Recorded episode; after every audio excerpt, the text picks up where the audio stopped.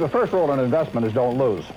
And the second rule in investment is don't forget the first rule, and that's all the rules there are. I mean, it, uh, if you buy things for far below what they're worth, and you buy a group of don't Dinheiro na mão é vendaval. Sejam muito bem-vindos ao Conversa Económica. Eu sou o Stefan Silveira de Neuchâtel, na Suíça, e eu estou aqui com a...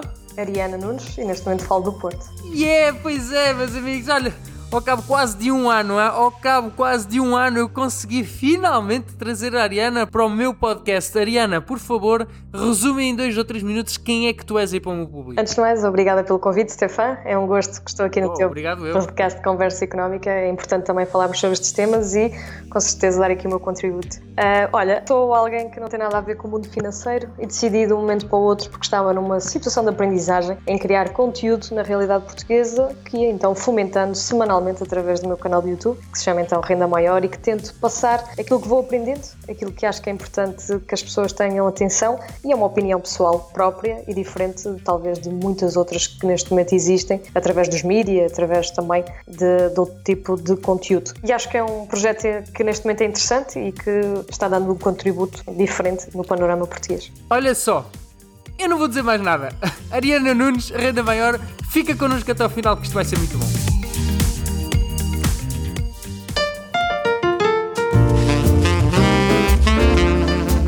Muito bem, Ariana, olha lá, tens o canal do YouTube de investimentos e finanças pessoais com o maior número de seguidores em Portugal. Francamente, alguma vez pensaste que chegarias a esse patamar? Olha, o meu canal, na realidade, ainda é pequeno, é? Considerado que outros têm também. Ah, humildade, hein? Hum- humildona. Acaba por ser um pouco, porque assim, temos que perceber que neste momento 17 mil pessoas eh, em 10 milhões é uma parcela muito, muito, muito pequenina. E acredito que exista realmente a possibilidade de crescer, não é? E este tipo de temas é que são um pouco ingratos. Isto porquê? Eu partilho contigo que eu sei que é muito complicado uma pessoa trabalhar 8 horas, 10 às vezes, porque em Portugal trabalha-se muito em termos de carga horária, e depois chegar a casa e ir procurar conteúdo de finanças, ou conteúdo de investimentos. Eh, É chato. Eu própria acho que é chato e acaba por ser também complicado quando nós vamos atrás disso, quando já estamos fartos, queremos a desanuviar, queremos realmente procurar outro tipo de coisas. E por isso, falar de finanças e começar a ter já alguma expressão é recompensador, acaba por ser realmente muito gratificante e com certeza que espero que isto vá crescer gradualmente, como tem sido, e que não- também não tinha a ideia que iria ser algo tão importante na minha vida. Também foi um pouco por surpresa, digamos assim, que isto aconteceu. Até porque, lá está, como tu dizes, quando a pessoa chega à casa do trabalho e depois ainda tem que, tem que procurar como investir, é, é- é- se calhar é nesse sentido que, que canais como o teu, por exemplo, faz, faz, é, faz a diferença, não é? Porque a pessoa vai ter que acabar por filtrar, a pessoa tem que, tem que aproveitar o pouco tempo que já tem, não é? E, e tem, e tem que fazer um, tem que fazer um filtro para fazer os investimentos. Exatamente, sem dúvida. Eu acho que é muito importante as pessoas perceberem o que é que é prioridade, o que é que importa para si e sem dúvida que muitas pessoas estão muito bem com as suas finanças e não vão provavelmente ver este tipo de conteúdo. Existem outras que querem pôr o seu dinheiro a render, que querem realmente ter acesso a outro tipo de mentalidade para conseguir ter mais e talvez essas pessoas é que são as canalizadas para o meu canal através de sugestões diretas de YouTube ou outras parcerias que acabam por ser direcionadas para o meu canal e as pessoas acabam então por, por inscreverem-se e por seguirem o conteúdo nesse sentido de melhoria financeira na sua vida. O que em Portugal é algo, a meu ver, e acho que também concordas comigo, muito, muito uh, deficitário, que ainda tem muito para evoluir. As pessoas não têm educação financeira, as pessoas veem esse tipo de tema como uma coisa aborrecida e uma coisa muito, muito complicada. E isto afasta muita gente deste conteúdo e tenho muitas pessoas que me dizem olha, o teu conteúdo é bom, mas eu não percebo nada, eu não consigo, eu não sei por onde começar, eu, eu estou aqui perdido. E a verdade é que isto não se começa por ter uma injeção logo de muito conteúdo, começa-se por pequenos passos e talvez por perceber os primeiros conceitos e outras coisas que depois vêm a seguir e que são importantes de, de se aprender passo a passo. Até porque o, o- maior problema deles todos é, é justamente no início, na escola, e uh, o ensino português, não é? E, e a mentalidade portuguesa. Eu não, não, queria- não- não direi se calhar a mentalidade portuguesa no geral, mas mais no sentido quando toca a finanças, existe uma casta muito pequena que se destaca realmente de como realmente saber lidar com o dinheiro. Sim, sem dúvida. Em primeiro lugar, se tu tens uma família que, que gere bem o dinheiro, que lida bem com o dinheiro, não precisa ser uma família rica. A educação financeira não está apenas acessível a quem tenha dinheiro. A educação financeira, por vezes, até mesmo da própria pessoa. E há pessoas disciplinadas, ou existem pessoas que fazem esforços financeiros, que sabem gerir o seu dinheiro, que sabem controlar. E se tu tiveres a sorte, eh, a lotaria genética, não é? Como se diz, de calhar uma família que saiba lidar com o dinheiro, provavelmente tu vais ter esse ensinamento em casa. O problema é quando tu não o tens. E depois tens que ser tu a adaptar-te às realidades que tens na tua vida, neste caso às tuas contas, ao teu estilo de vida, às tuas despesas eh, associadas, seja a estudos, seja o que for, e tudo o que tens que fazer normalmente tem a ver com uma aprendizagem. E essa aprendizagem em Portugal é também necessitária, é infelizmente muito vincada na população e a verdade é que eu fiz o ensino todo público, posso dizer até o 12 ano fiz sempre ensino público e depois também fui para uma faculdade pública e eh, ninguém me ensinou a gerir as minhas finanças, como organizar o salário, como fazer aqui uma poupança, como investir na bolsa e nós temos bolsa, Portugal tem bolsa e ninguém, ou a maior parte dos portugueses, uh, ninguém na escola e a maior parte dos portugueses hoje em dia não sabe como é que isto funciona sequer. E isto deixa-me preocupada porque nós somos uma sociedade desenvolvida e com um nível de instrução já elevado, porque já muita gente tem curso superior, já começa a ser realmente qualificada, mas não sabe destes assuntos. Ou seja, resumiste em palavras tuas a Corrida dos Ratos, não é? De Robert Kiyosaki. Exatamente, sem dúvida. Eu acho que é daqueles livros que também tenho muita pena que volta a acontecer o mesmo que muitos, que é um livro uh, disruptivo, é um livro que faz cair a ficha, que te muda os chips, assim quiseres, em analogia, e não está disponível neste momento em nenhuma livraria portuguesa em português. É que já nem sequer há inglês, acho que já está esgotado, já, já tive queixas, já tive a oportunidade de falar com, com pessoas que me vieram dizer, olha, nem em inglês agora ele está disponível. Quer dizer, eu não tenho como confirmar, mas a verdade é que em português ele não existe, em português de Portugal. As pessoas que nos estão a ouvir, nós estamos a falar do Pai Rico, Pai Pobre, não é? Exatamente, de Robert Kiyosaki. Exatamente, e é um livro que muda tudo, porque se tu fores ler aquilo, eu quando li a primeira vez o, o Pai Rico, Pai Pobre foi em inglês. É, a minha cabeça explodiu. Eu, eu depois andei a catar os, os, pedaços do meu cérebro que estavam espalhados no chão porque o livro é muito bom. É, o livro é, e principalmente porque o livro foi, foi escrito na década de 90, e isto na década de 90, para quem já tinha acesso a esse tipo de conteúdo em Portugal, poderia já estar muito à frente de outros e ter aqui um estilo de vida muito melhor, porque assim, o carro sempre foi visto na sociedade portuguesa como posse, uma casa própria como posse de um bem que seria valioso, mas não é, é uma despesa. Não, não, mais não é? engraçado, mais engraçado é quando as pessoas dizem, é, sei lá, as pessoas metem um tubo de escape novo no carro, ou as pessoas mudam a, sei lá, metem, eu investi no carro, eu fiz um investimento. Sim, sim, sim, contando que ele nunca vai valorizar digamos, ao ponto de receber mais do que provavelmente aquilo que pagou quando saiu do stand, não é? Isto contando, às vezes há melhorias, existem melhorias. Se nós estivermos a falar um carro de coleção, já estamos a entrar na parte da. É, mas isso são exceções, são exceções. Mas a verdade é esta: as pessoas dizem, ah, eu, eu tenho património, tenho carro, tenho a casa. Pois, mas nada disso põe dinheiro no bolso, como se diz, não é? Uh, e depois é aquela questão da corrida dos ratos. A pessoa vai tendo mais dinheiro porque vai sendo aumentado no emprego, vai tendo aqui até mais uma outra fonte de rendimento, ou a vida corre melhor porque vai casar e já são dois rendimentos a entrar na casa em vez de ser só um, por exemplo. E uh, em vez de fazerem mais dinheiro com esse dinheiro, têm mais despesa. E é isto que as pessoas costumam fazer em Portugal. Em Portugal, não sei, eu acho que a maior parte das pessoas, se me disserem que têm apenas depósitos bancários, eu acreditaria perfeitamente, porque não, é? não há muito mais conhecimento para outro tipo de instrumentos financeiros ou promoção a outras coisas que as pessoas, primeiro, queiram fazer ou que acham que podem fazer, porque há muito ainda o estigma do eu ganho pouco, por isso eu não consigo investir. E na realidade eu também ganhava pouco e uh, comecei a investir aos poucos e comecei a aumentar o, o, os meus rendimentos e com isso a investir mais.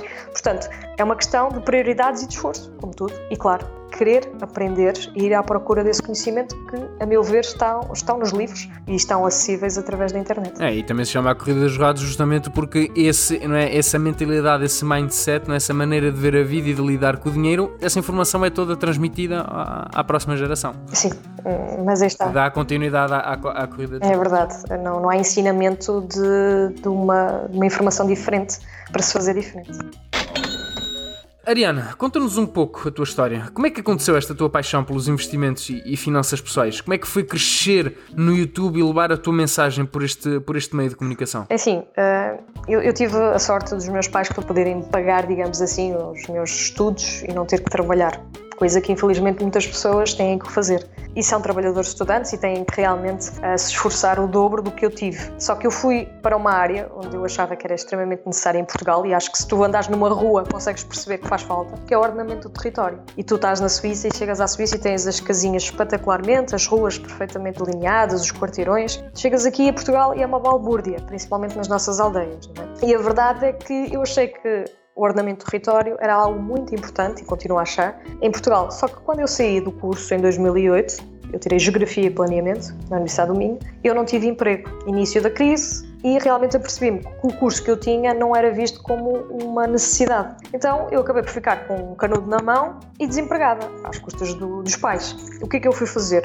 Eu sou uma pessoa insatisfeita, fui, uh, lancei-me para o sofá no Porto da minha tia, na casa dela, e fui trabalhar para aquilo que o mercado precisava, mas está, não era uma profissão qualificada. E fui para o que se chama de call center. E hoje em dia posso dizer que foi onde eu aprendi muito em relação à psicologia comportamental financeira, tendo em conta que eu lidava com a faturação e passei cinco anos ali a ouvir desculpas, informações sobre como é que geriam o seu dinheiro, ouvir pessoas que tinham muito conhecimento sobre uh, as suas finanças e, claro, passei uma fase muito complicada no nosso país que foi a crise financeira, que começou entretanto em 2010, 2011 e foi até 2014, 2015. E depois em 2015, quando eu já tinha optado pela segunda licenciatura, que foi Direito, fui parar ao contencioso que ainda é uma parte pior, onde tu tens as pessoas já com processo judicial a fazerem tudo o que podem para poderem, eh, digamos assim, não ficar sem o seu património, né? porque o contencioso, depois, na parte do processo judicial, acaba por ir atrás daquilo que são os bens, ou penhora de ordenados, portanto, é, é, aquela parte mesmo já negativa antes de, uh, da dívida, digamos assim, acontecer, já é, digamos, a consequência. E isso faz com que as pessoas, neste momento, tenham dificuldades a fazer uma reestruturação, e muitas delas até, inclusive, declaravam insolvência. E eu, então, tive a oportunidade de passar por muitas histórias de muitas pessoas neste caminho. E sem saber, de uma forma não qualificada, eu conseguia aprender e assimilar muito daquilo que seriam as finanças comportamentais, a psicologia comportamental, porque estava a fazê-lo em campo. Literalmente, eu não estudava aquilo, mas era o meu emprego diário lidar com este tipo de assuntos. E isso veio ajudar-me, mas mesmo assim não me ajudou naquilo que importava, que era as minhas próprias finanças pessoais. Então eu tive a infelicidade de não ter o contrato renovado, ir parar ao desemprego, tive o estigma de ser desempregada, como muitas pessoas que, que nos ouvem podem ter também, que é difícil estar à mercê de um subsídio de desemprego e sem saber quando é que vai ser a próxima entrevista, sem saber como é que vai ser, períodos difíceis em que o nosso rendimento vai simplesmente sofrer ali um, um corte que nem, nem, às vezes dá para pagar as contas base. E depois tive que me novamente adaptar, ir à procura, tive que lutar, comecei por ganhar o ordenado mínimo, o que foi difícil, mas eu sabia que aquilo era provisório, que eu iria conseguir mais e melhor. E fui continuando a tentar procurar cada vez mais um, um emprego que, que me satisfizesse. E passei por muitos que não gostei, mas sempre a tentar ir buscar digamos, aprendizagens. Se fosse na parte administrativa de contabilidade, fosse numa PME onde eu trabalhasse e visse a parte da gestão a acontecer, ou lançamento de uma empresa que estava a começar na, em vários aspectos. Portanto, eu consegui aprender sempre muito durante este percurso em várias uh, áreas e, entretanto, acabei por uh, aperceber-me que as minhas finanças pessoais não estavam bem, que aquilo que eu tinha de lado não chegava para uma eventualidade e que tinha que alterar aquilo que era a minha vida financeira. Então foi, correu mais ou menos o ano de 2017, quando eu decidi, afincadamente, começar a procurar informação sobre como é que eu vou mudar de vida, como é que eu vou melhorar isto. Eu não quero passar o resto da minha vida a receber menos de mil euros e a estar dependente de um ordenado. Então comecei a ter uh, grandes, uh, digamos, discussões internas de como é que eu iria começar a fazer isto. Aquilo que eu decidi foi, comecei por vídeos no YouTube e os vídeos do YouTube rapidamente apercebi-me que existia uma panóplia de livros importantes para eu ler e para eu perceber como é que eu iria conseguir puxar por mim, porque eu sempre soube que tinha criatividade e capacidade. E então eu comecei a comprar muitos livros, a ler online, porque na altura o dinheiro era curto, não é? Era pouco, ver vídeos e comecei a aprender com os estrangeiros, especialmente brasileiros e dos Estados Unidos, porque não havia nada no conteúdo português sobre estes temas. E eu não queria só poupar dinheiro, eu queria investir, eu queria pôr o dinheiro a render. Então foi quando eu comecei a perceber, durante o ano 2017, que era importante começar a investir, que era importante ter a minha reserva de emergência constituída e fiz todos os esforços. Olha, vendi coisas no OLX, decidi fazer uh, horas extras, feriados, trabalhar à noite. Trabalhava sempre que me diziam para trabalhar. Tive a oportunidade de passar para um, uma área muito interessante, que foi a área dos cartões de crédito, no qual trabalhei para, para uma empresa muito conhecida em Portugal e, neste caso, uh, também no mundo, que também é Mastercard. E depois, com isso, fui percebendo como é que se geriam os cartões, como é que também tinham histórias das pessoas em relação à utilização dos cartões e mais tarde terminei a minha vida profissional, a ver por conta de outrem,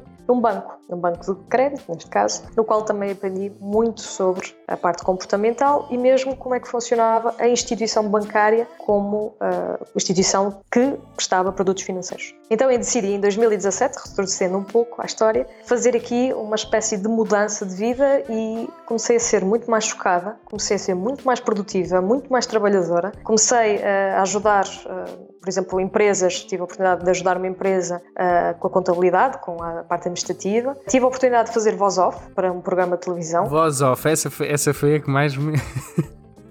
essa foi... É verdade.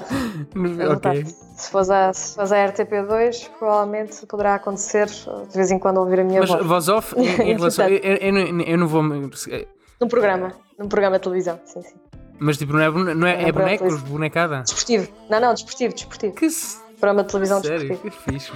Sim, sim, sim, sim. Tem a ver com, com a orientação. Lá raciocínio. Sim. Não, não, não, com certeza. E a verdade é que isto foi uma mudança de mentalidade que deixei de estar acomodada simplesmente ao meu trabalho que tinha de fazer horas extras na mesma e que era mal remunerada e nem era remunerada em algumas situações por as horas extra que dava, era só mesmo para ir atrás dos objetivos, né, para ter os prémios de produtividade e uh, tentava fazer das tripas coração para poupar e, e ter o mínimo de despesas, uh, abdiquei de muita coisa, mas sempre controlado, tentava sempre controlar tudo, desde o meu orçamento e sim, foi, foi necessário fazer esses sacrifícios. Depois, quando eu comecei a ver que os investimentos era algo que me davam boas rentabilidades, responsabilidades e que eu gostava, eu comecei a, a investir. Mas durante este tempo todo, digamos assim, de, de, aprendizagem, eu fazia uma coisa que muita gente não faz ou não está disposto a fazer. Eu chegava de, do emprego, né, ao fim das uh, 8, 9 horas de trabalho, jantava, basicamente, ia para o computador aprender. É como se eu tivesse, por exemplo, aulas à noite. Estás a perceber? Era algo tipo estar ali constantemente a aprender, a aprender, a aprender, a melhorar, para conseguir ter resultados.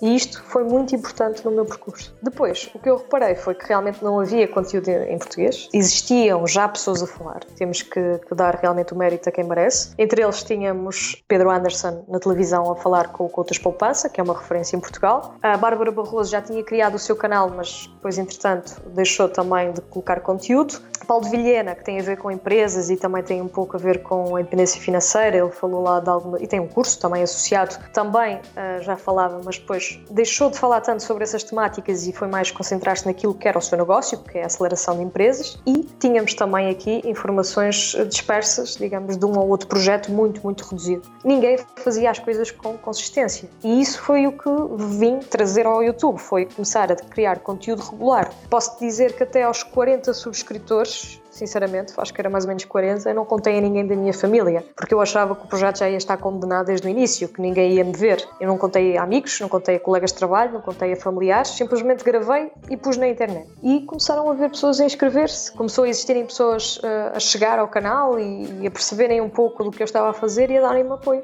E uh, foi isso que me motivou depois, uh, dia após dia, a querer procurar a melhor informação e a trazer o conteúdo que mais tarde veio a ser o meu negócio full-time, como é hoje, e que neste momento conta então com os 17 mil inscritos que temos no, no canal e que é um projeto pessoal, único, sou eu que faço tudo e que me dá muito gosto e que acho que, que é um projeto diferente em Portugal.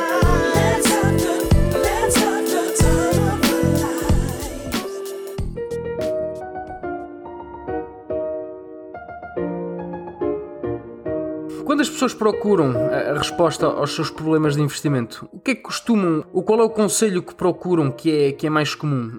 Onde vês que está o problema na educação financeira em Portugal? Onde é que achas que deveríamos insistir mais em mudar na mentalidade financeira portuguesa?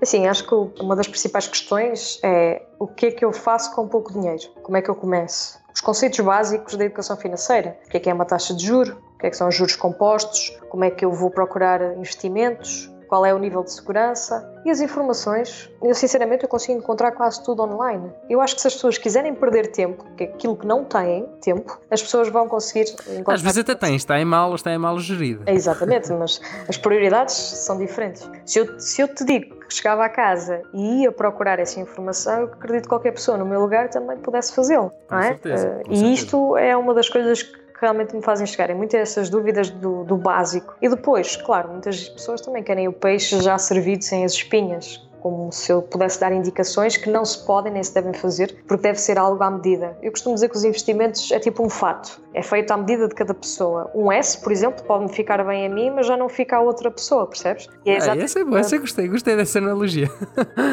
é uma analogia que eu costumo fazer. Por isso eu não vou dizer o que é que é melhor para aquela pessoa, não- nem, nem posso, nem quero.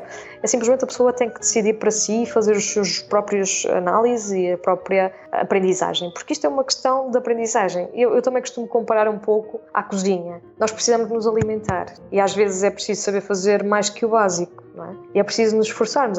Ou alguém nos ensina ou nós temos que fazer um autoestudo. E no caso das finanças, como não há ou não existem muitos profissionais que possam ajudar na bolsa e afins, porque é um grupo restrito em Portugal que pode fazer isso, acaba por ser necessário as pessoas terem a necessidade de um autoestudo. Infelizmente para mim as pessoas não percebem onde é que está a melhor informação. Barata, consistente e boa. Que às vezes uma vida de experiência está resumida em 200 páginas, que são os livros. E posso dizer que aquilo que é mais importante é as pessoas poderem tirar algum tempo da sua vida, pegarem no livro de investimentos, um livro de gestão, um livro de, até de eh, autoajuda, como se costuma dizer, desenvolvimento pessoal, e lerem porque lhes vai fazer melhor, vai-lhes agregar coisas boas no seu dia a dia e no seu conhecimento. E isto é fundamental que as pessoas o façam. É por isso que eu sou tão, eh, digamos, apologista de leitura de conhecimento através dos livros, porque existe ali muita qualidade e às vezes em 200 páginas que sejam, nós conseguimos ter eh, uma vida inteira de, conhecimento, de experiência e, eh, e as pessoas estão sempre realmente a afastarem-se cada vez mais da leitura, infelizmente, e melhora também a capacidade. O que é uma pena, porque hoje em dia cada vez se vê menos pessoas, eh, sei lá, eu que por exemplo apanho o comboio todos os dias para ir para o trabalho, Uhum. já se vê tão poucas pessoas eh, com um livro na mão, um simples. Ok, que as pessoas se calhar até podem ler nos iPads ou nos telemóveis, mas ter um livro na mão, um livro com, com, com folhas, não... já é raro, já é raro. É verdade, é verdade. E muitas vezes não, os portugueses não preferem ver televisão, preferem. E eu compreendo que é o facilitismo, não é? Até mesmo preferem estar ao telemóvel, né, online. Mas a verdade é que se querem progredir, têm que fazer sacrifícios. E a leitura é um instrumento de aprendizagem fácil e barato. É verdade que os livros são caros para um orçamento português. Para mim, eu acho que um livro não deveria custar mais do que 15 euros. Mas temos muitos livros abaixo de 15 euros, temos outros acima, eh, de qualquer das formas. É, mas também tem isso, porque em Portugal praticam-se preços, sobretudo quando toca na parte de investimentos, livros a 80 euros, 100 Sim, euros, já aqui na Suíça é a mesma coisa. Sim, são, são as Bíblias, mas eu falando aqui de livros de normais, digamos assim, que tu podes ler e ter aprendizagem, seja, sei lá, do Rei Dalio, de Benjamin Graham, de, esse aí tu consegues tirar por 20, 25 euros. A questão aqui é as pessoas quererem ler aquele tipo de leitura que não é fácil, não é uma leitura como se estivesse a ler uma revista, não é? À partida, e também fazerem o esforço para gastarem esse dinheiro. Isso num orçamento de quem ganha 600 a 1000, 1000 é, se calhar é mais, muito mais fácil, é? mas para quem ganha 600 euros é difícil. Mas a verdade é que com esforço, eh, se calhar é melhor pagar um livro do que estar a pagar uma formação, por exemplo. Mas aí está, é a diferença. Nós podemos ter as coisas, pagar-nos por elas, ou então temos que ser nós a fazer para não ter o custo.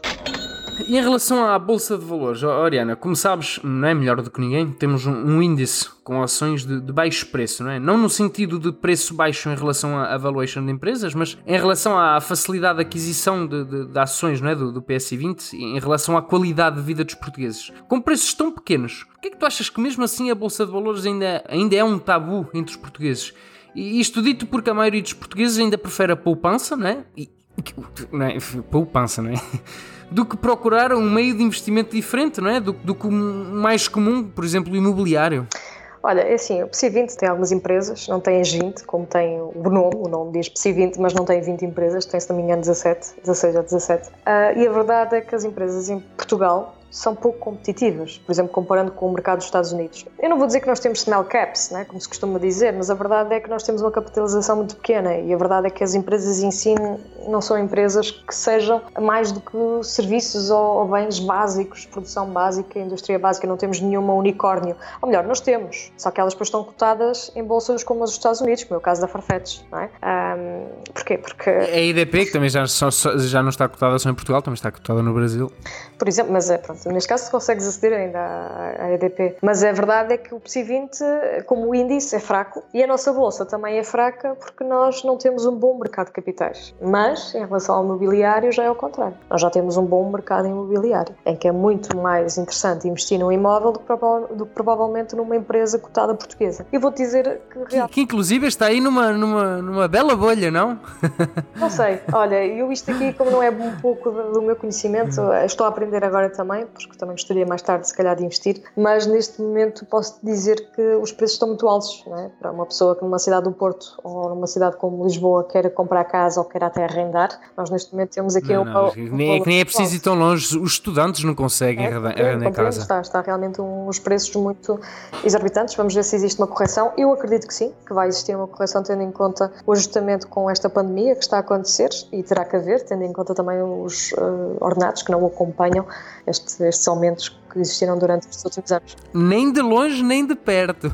É porque apartamentos aí que é, é, é um salário, é um salário Sim, médio. Eh, posso dizer, olha, posso, posso, partilhar contigo, neste momento estou de férias aqui no Porto, como sabes eu, vivo na Holanda, e, uh, e, posso dizer que eu estou num T1 e estou a pagar 500 euros, 525 euros. Portanto, para tu veres quanto é que, tudo bem, estou no centro do Porto, mas acabo por estar num apartamento que nem sequer era daqueles com a melhor, melhor aspecto, no sentido de, de visualizar-se tudo e mais uma coisa, já está equipado, já está mobilado, mesmo tipo Airbnb, mas é, é caro. E posso dizer que culpa, culpa, não culpa, o que levou um aumento foi realmente o turismo e estes investimentos que aconteceram aqui de, de Visa, é? de, dos Gold, é, que deram vistos a investidores que vinham então comprar, investir em Portugal e compravam imobiliário. Isto foram consequências destes últimos anos de, uh, deste tipo de mercado atrativo que nós temos. Mas isto acontece no imobiliário, isto não acontece com os mercados de capitais. Não é?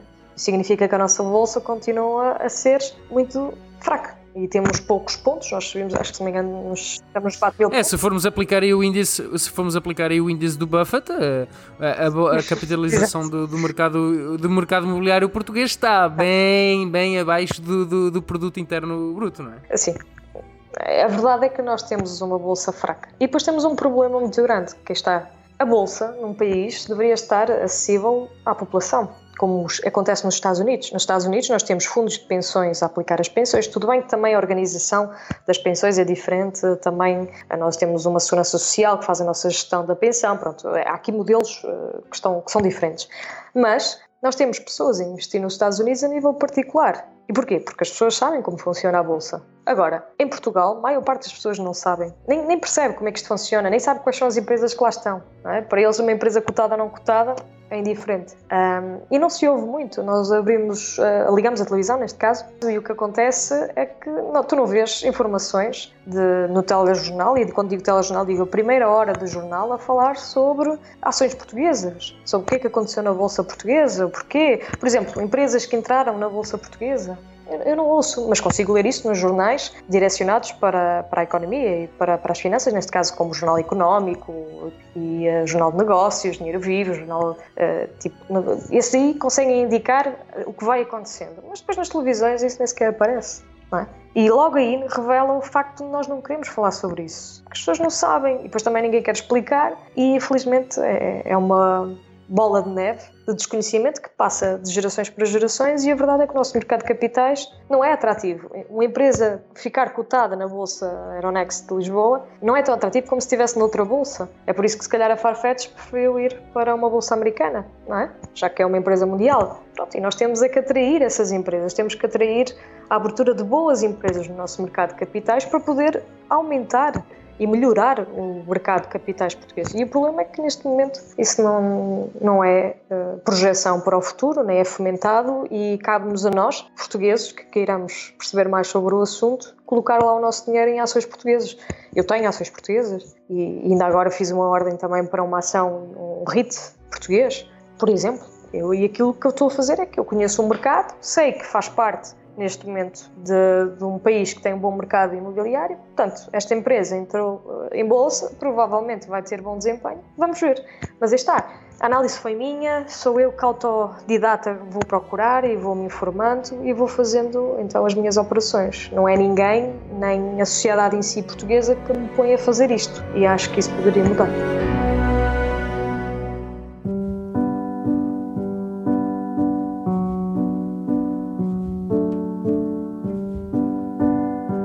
Olha, e pegando aqui no ponto do, do imobiliário em Portugal, eu vou-me referir a este ponto agora no início desta pergunta porque eu quero saber da tua parte uma escolha e a tua justificação. Hoje, setembro de 2020, Bolsa de Valores ou imobiliário? Isto referente a Portugal, correto? Exatamente, em Portugal.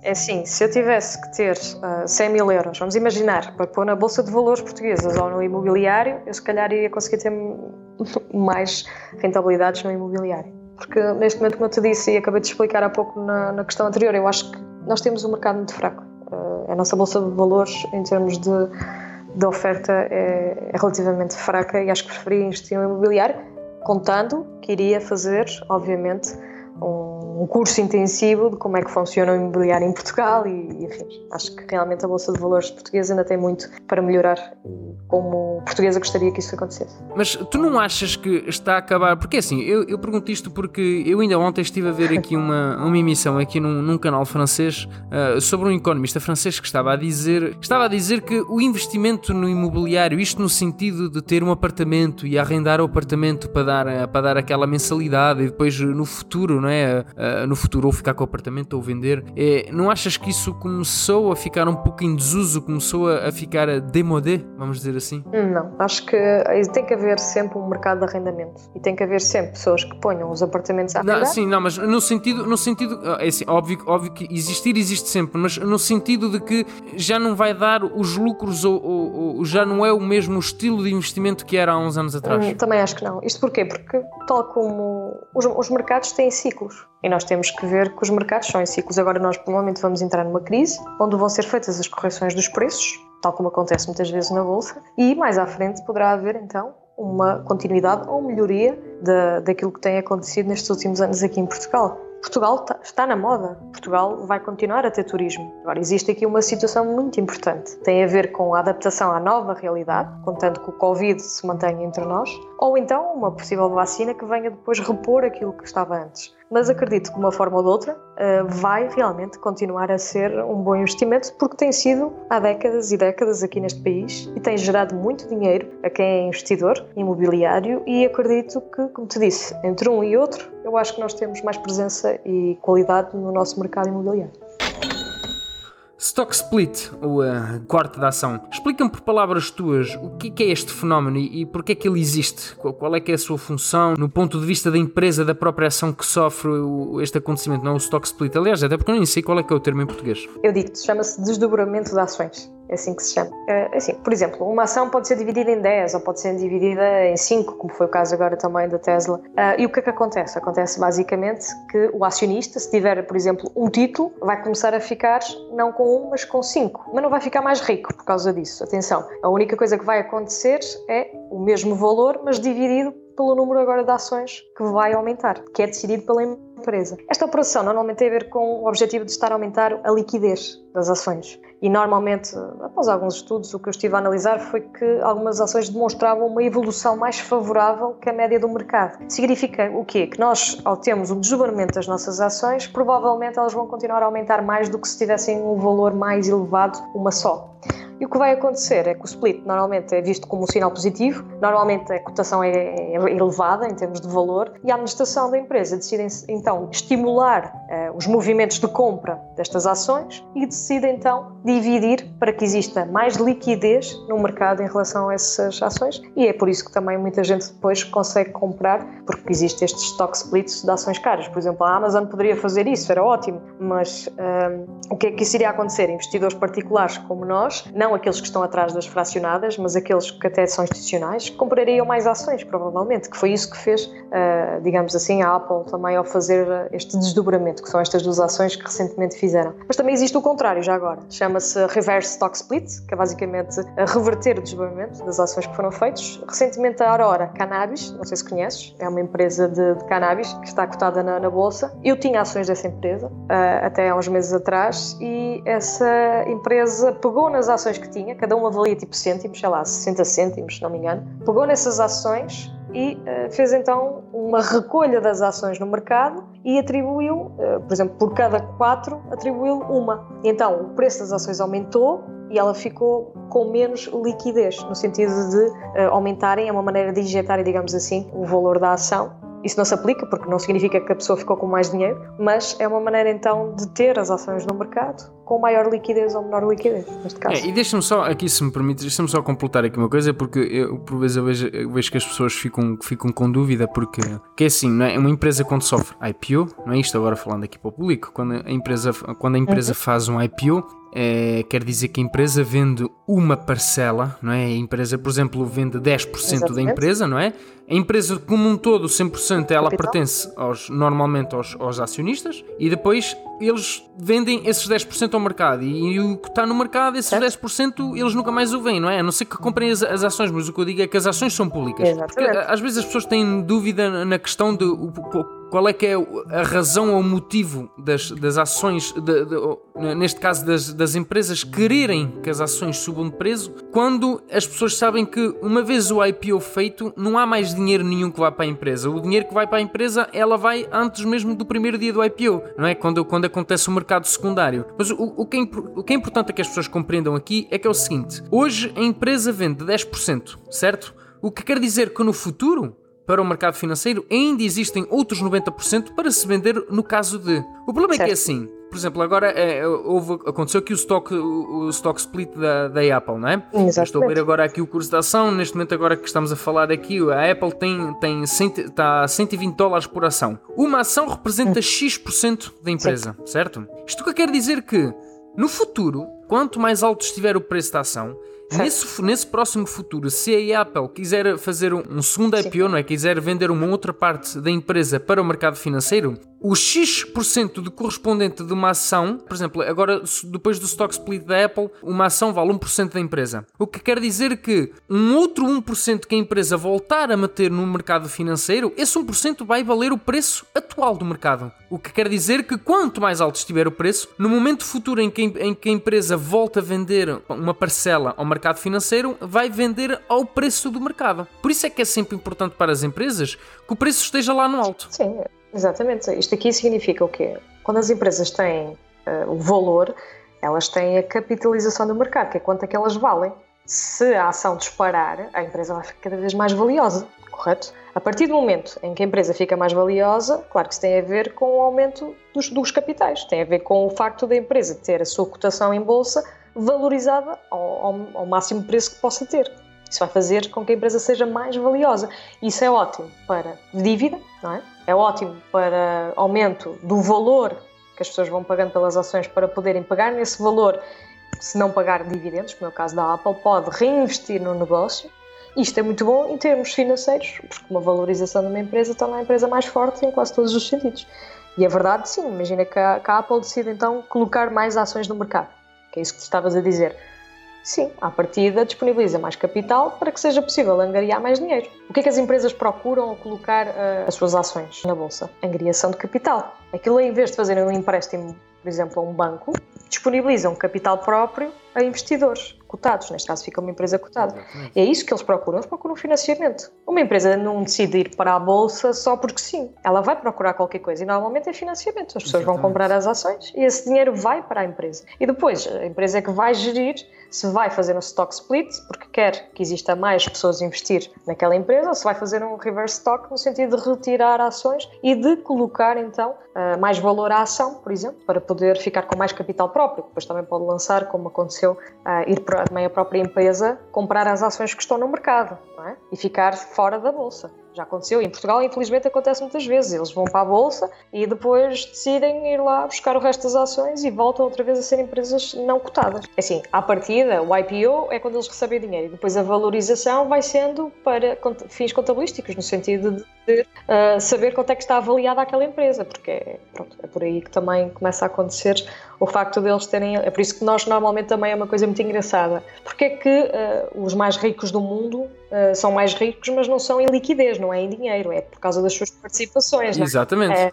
Exatamente. E tanto dinheiro não tem. Ele tem é uma participação grande, porque tem muitas ações da, da Amazon e com isso a, a, a, fortuna dele vai valorizando ou desvalorizando conforme a oscilação do mercado, porque ele tem o dinheiro aplicado nas ações daquela empresa. Então, é, é, bem, as pessoas às vezes ficam com aquela coisa, o Jeff Bezos hoje tem sei lá quantos não. É? Exatamente. É. As pessoas pensam, ah, ele é mais rico porque tem ali aquele dinheiro. Não, ele é mais rico porque ele tem aquelas participações daquela empresa que está avaliada naquele valor naquela cotação. E isto aqui é importante que as pessoas percebam que as pessoas mais ricas do mundo normalmente não têm dinheiro líquido, não está na conta bancária. Está assim, é, está assim aplicado em vários produtos financeiros, nomeadamente em participações de empresas, que é por aí que fazem, digamos, a medição. E isto é muito interessante dizer, porque há muita gente que não faz ideia, pensa só que eles são mais ricos e que têm o dinheiro ali disponível. Até não, porque não é ele em 24 horas, já coisa de 2 ou 3 dias, ele em, em menos de 24 horas perdeu em valorização quase 9 mil milhões.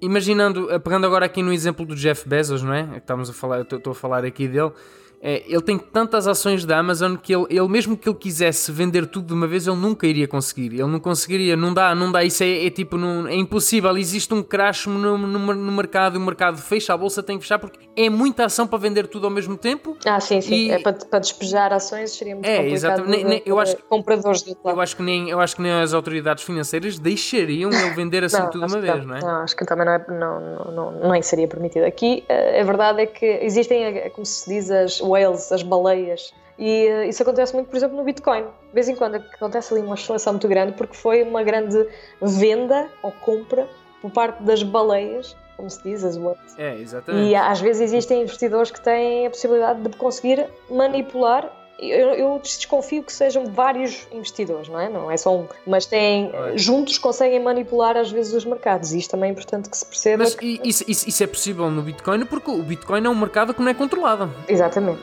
exatamente. Ah, mas, mas eh, consegue-se ver isso perfeitamente no Bitcoin, para quem exatamente. queira perceber que isto também acontece.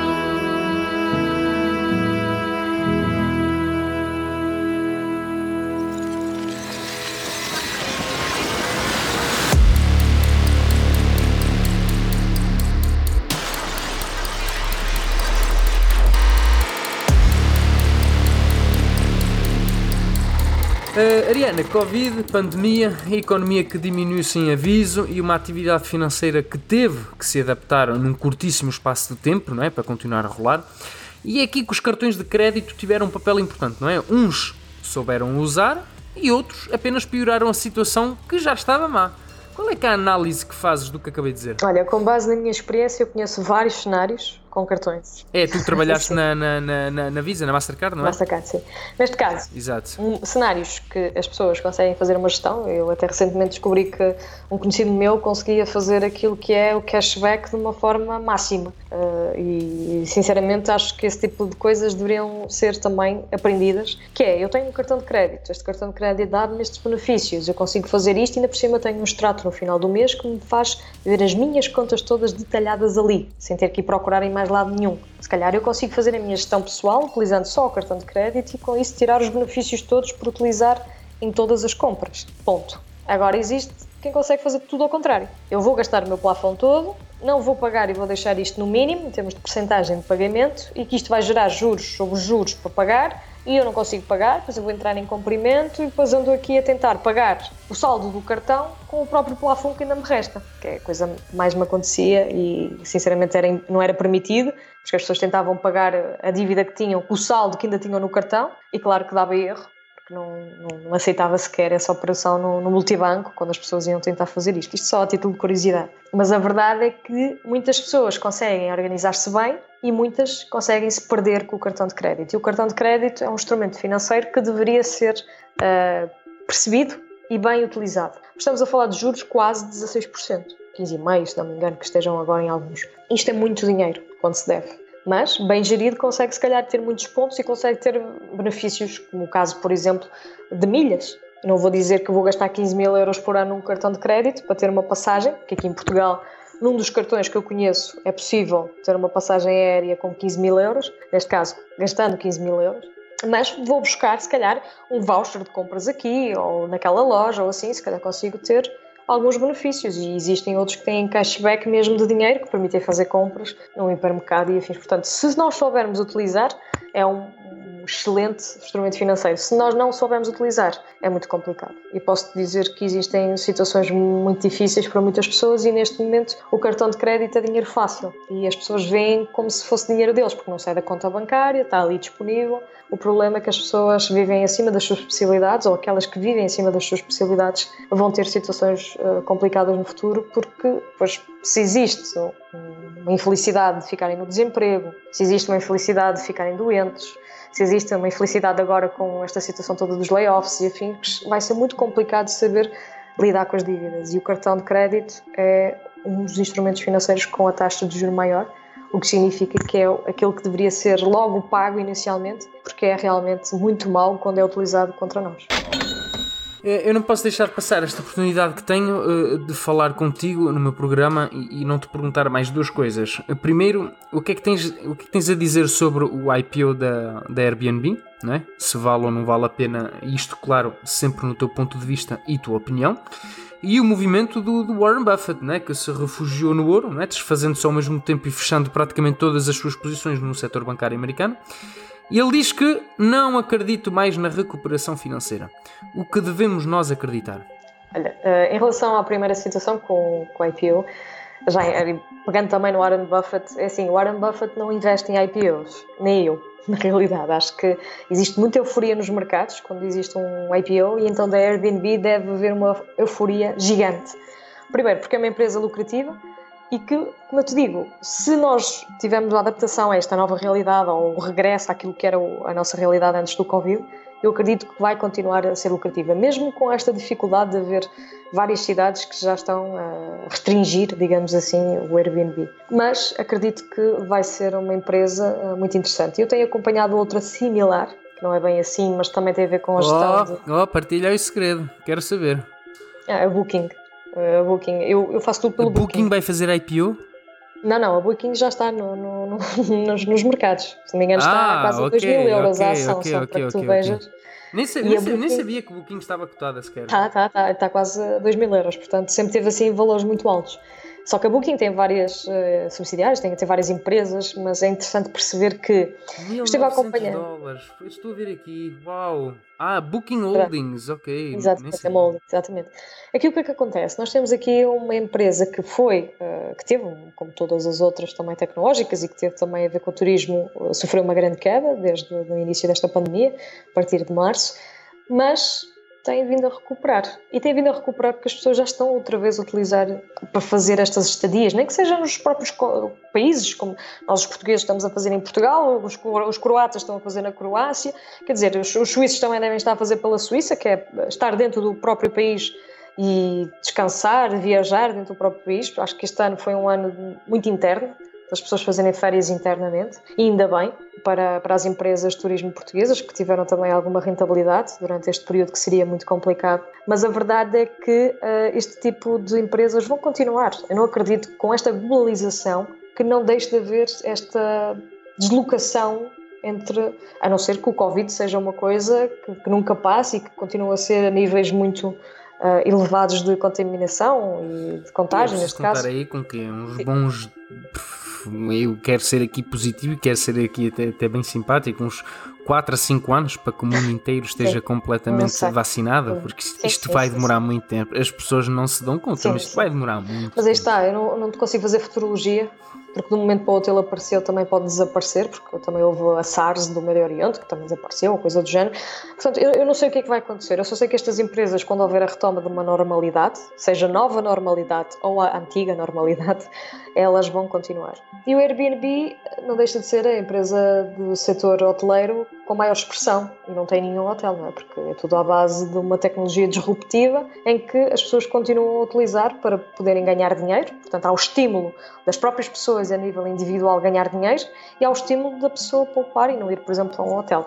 Claro que isto uh, é algo que vai-se ver o que é que vai acontecer. A meu ver, é uma empresa muito interessante para daqui 5, 10, 15 anos, 20 anos mas atenção, é uma empresa que também deve aprender com, com o mercado e deve aprender a, a não estagnar, não é? Tem que continuar a inovar, como, como o caso, uh, olhando para a Booking, que é uma empresa similar, em que tem aqui também agora os uh, quartos e também apartamentos particulares também metido na, na sua plataforma, não temos só hotéis. E isto aqui é importante se perceber, porque acho que mais cedo ou mais tarde poderá haver uma retoma da realidade anterior. E claro, pode ser uma empresa muito interessante para ter na, na carteira, mas também vai depender tudo daquilo que é o valor que a empresa vai colocar como preço de entrada no, nos mercados, não é? Portanto, se esta empresa vier a ser cotada com um valor de 2 mil euros, se calhar acho que não, não irei investir. Vamos ver, vamos ver o que é que está a ser, como é que vai ser a avaliação, a capitalização do mercado uh, e também, claro, acompanhar aqui os relatórios financeiros que são muito importantes numa análise fundamental.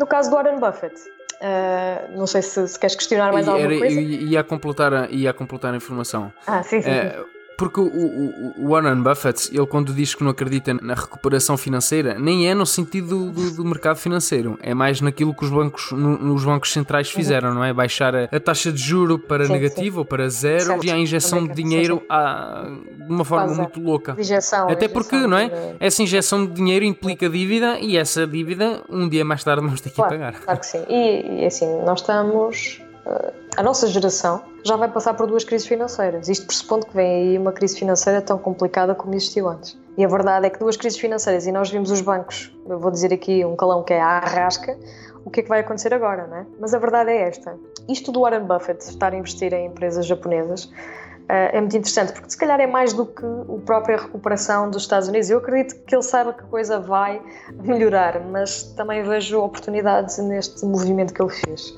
Estas empresas no Japão têm o nome de Sogo Sosha, que basicamente significa empresas japonesas muito grandes que comercializam internacionalmente uma ampla variedade de produtos e serviços. E são, as, ele investiu nas cinco maiores empresas mais transacionadas do Japão que têm joint ventures, que basicamente são empreendimentos conjuntos ou se quiser chamar, sei lá, parcerias comerciais, alianças entre outras empresas pelo mundo. E é possível que elas façam ainda mais parcerias e é possível que façam mais coisas associadas então à globalização. E eu acho que isto foi um investimento a pensar no global, aproveitando, e claro, ele é o melhor analista e investidor do mundo, portanto ele deverá ter estudado muito o valor intrínseco destas empresas no Japão. Tanto que a Mitsubishi até deverá aumentar a distribuição dos seus dividendos, que é algo que ele gosta muito. E acho que o Japão realmente é um país extremamente tecnológico, é um mundo novo de oportunidades de investimento e provavelmente ele começou a estudar outras, visto que provavelmente o mercado americano está neste momento uh, sobrevalorizado, se assim podemos dizer.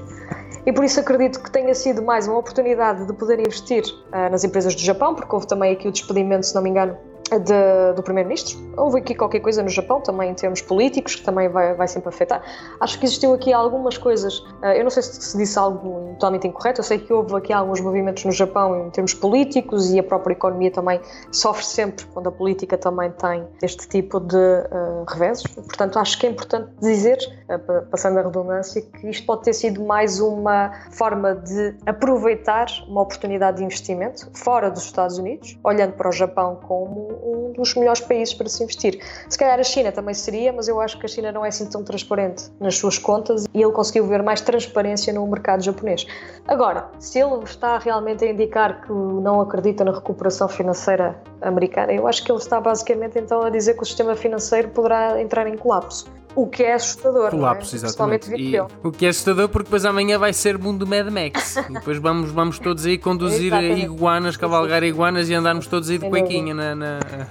Não sei o que é que vai acontecer. Acho que este movimento foi mais um movimento de cometido de oportunidade de investimento global do que propriamente eh, passar a mensagem de que isto não vai ser uma retoma possível. Não, eu acho que vai ser uma retoma possível. Provavelmente é que vai ser mais lenta nos mercados ocidentais, neste caso no caso dos Estados Unidos, e acho que realmente o que ele nos está aqui a tentar transmitir é que existem outros mercados que podem estar muito mais uh, atrativos para se colocar o dinheiro propriamente nos Estados Unidos, porque o Warren Buffett, a maior parte do seu dinheiro está aplicado nos Estados Unidos, sempre esteve, não é? Ele nunca fez grandes movimentos internacionais, este acho que é um dos primeiros que se faz, não tenho a certeza, mas acho que realmente é muito interessante olhar nisto de um prisma internacional e não só facto de ele estar a passar uma mensagem negativa em relação à recuperação e à retoma económica a meu ver, acho que foi uma, uma, oportunidade e eu acho que ele foi atrás de valores intrínsecos de empresas. Ele, por exemplo, investiu em Mitsubishi e outras empresas que são bastante lucrativas, por que não? Acho que foi uma operação de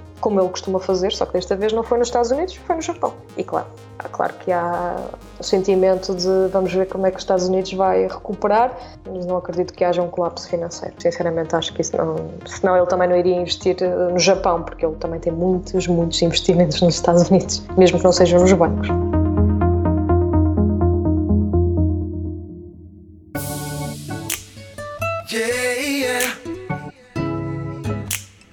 Pronto, olha, Ariana, muito obrigado por teres aqui participado no meu programa. Eh, eu espero que, espero que a gente possa continuar a ter contacto e que futuramente participes aqui noutros, noutros programas quando a gente falar de outros temas. Muito obrigado. Obrigada, eu.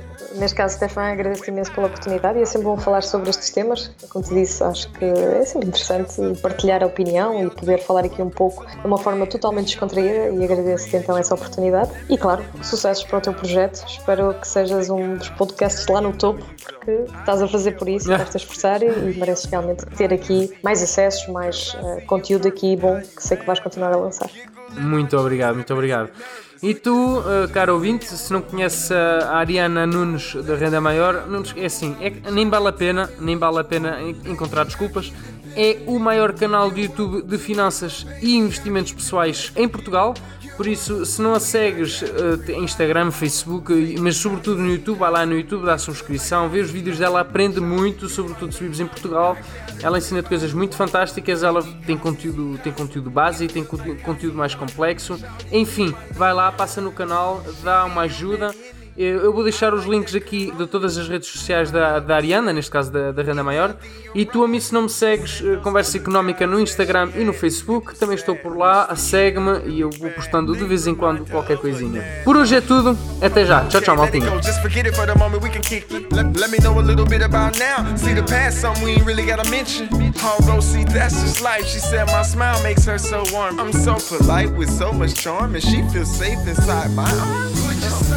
Arms. need.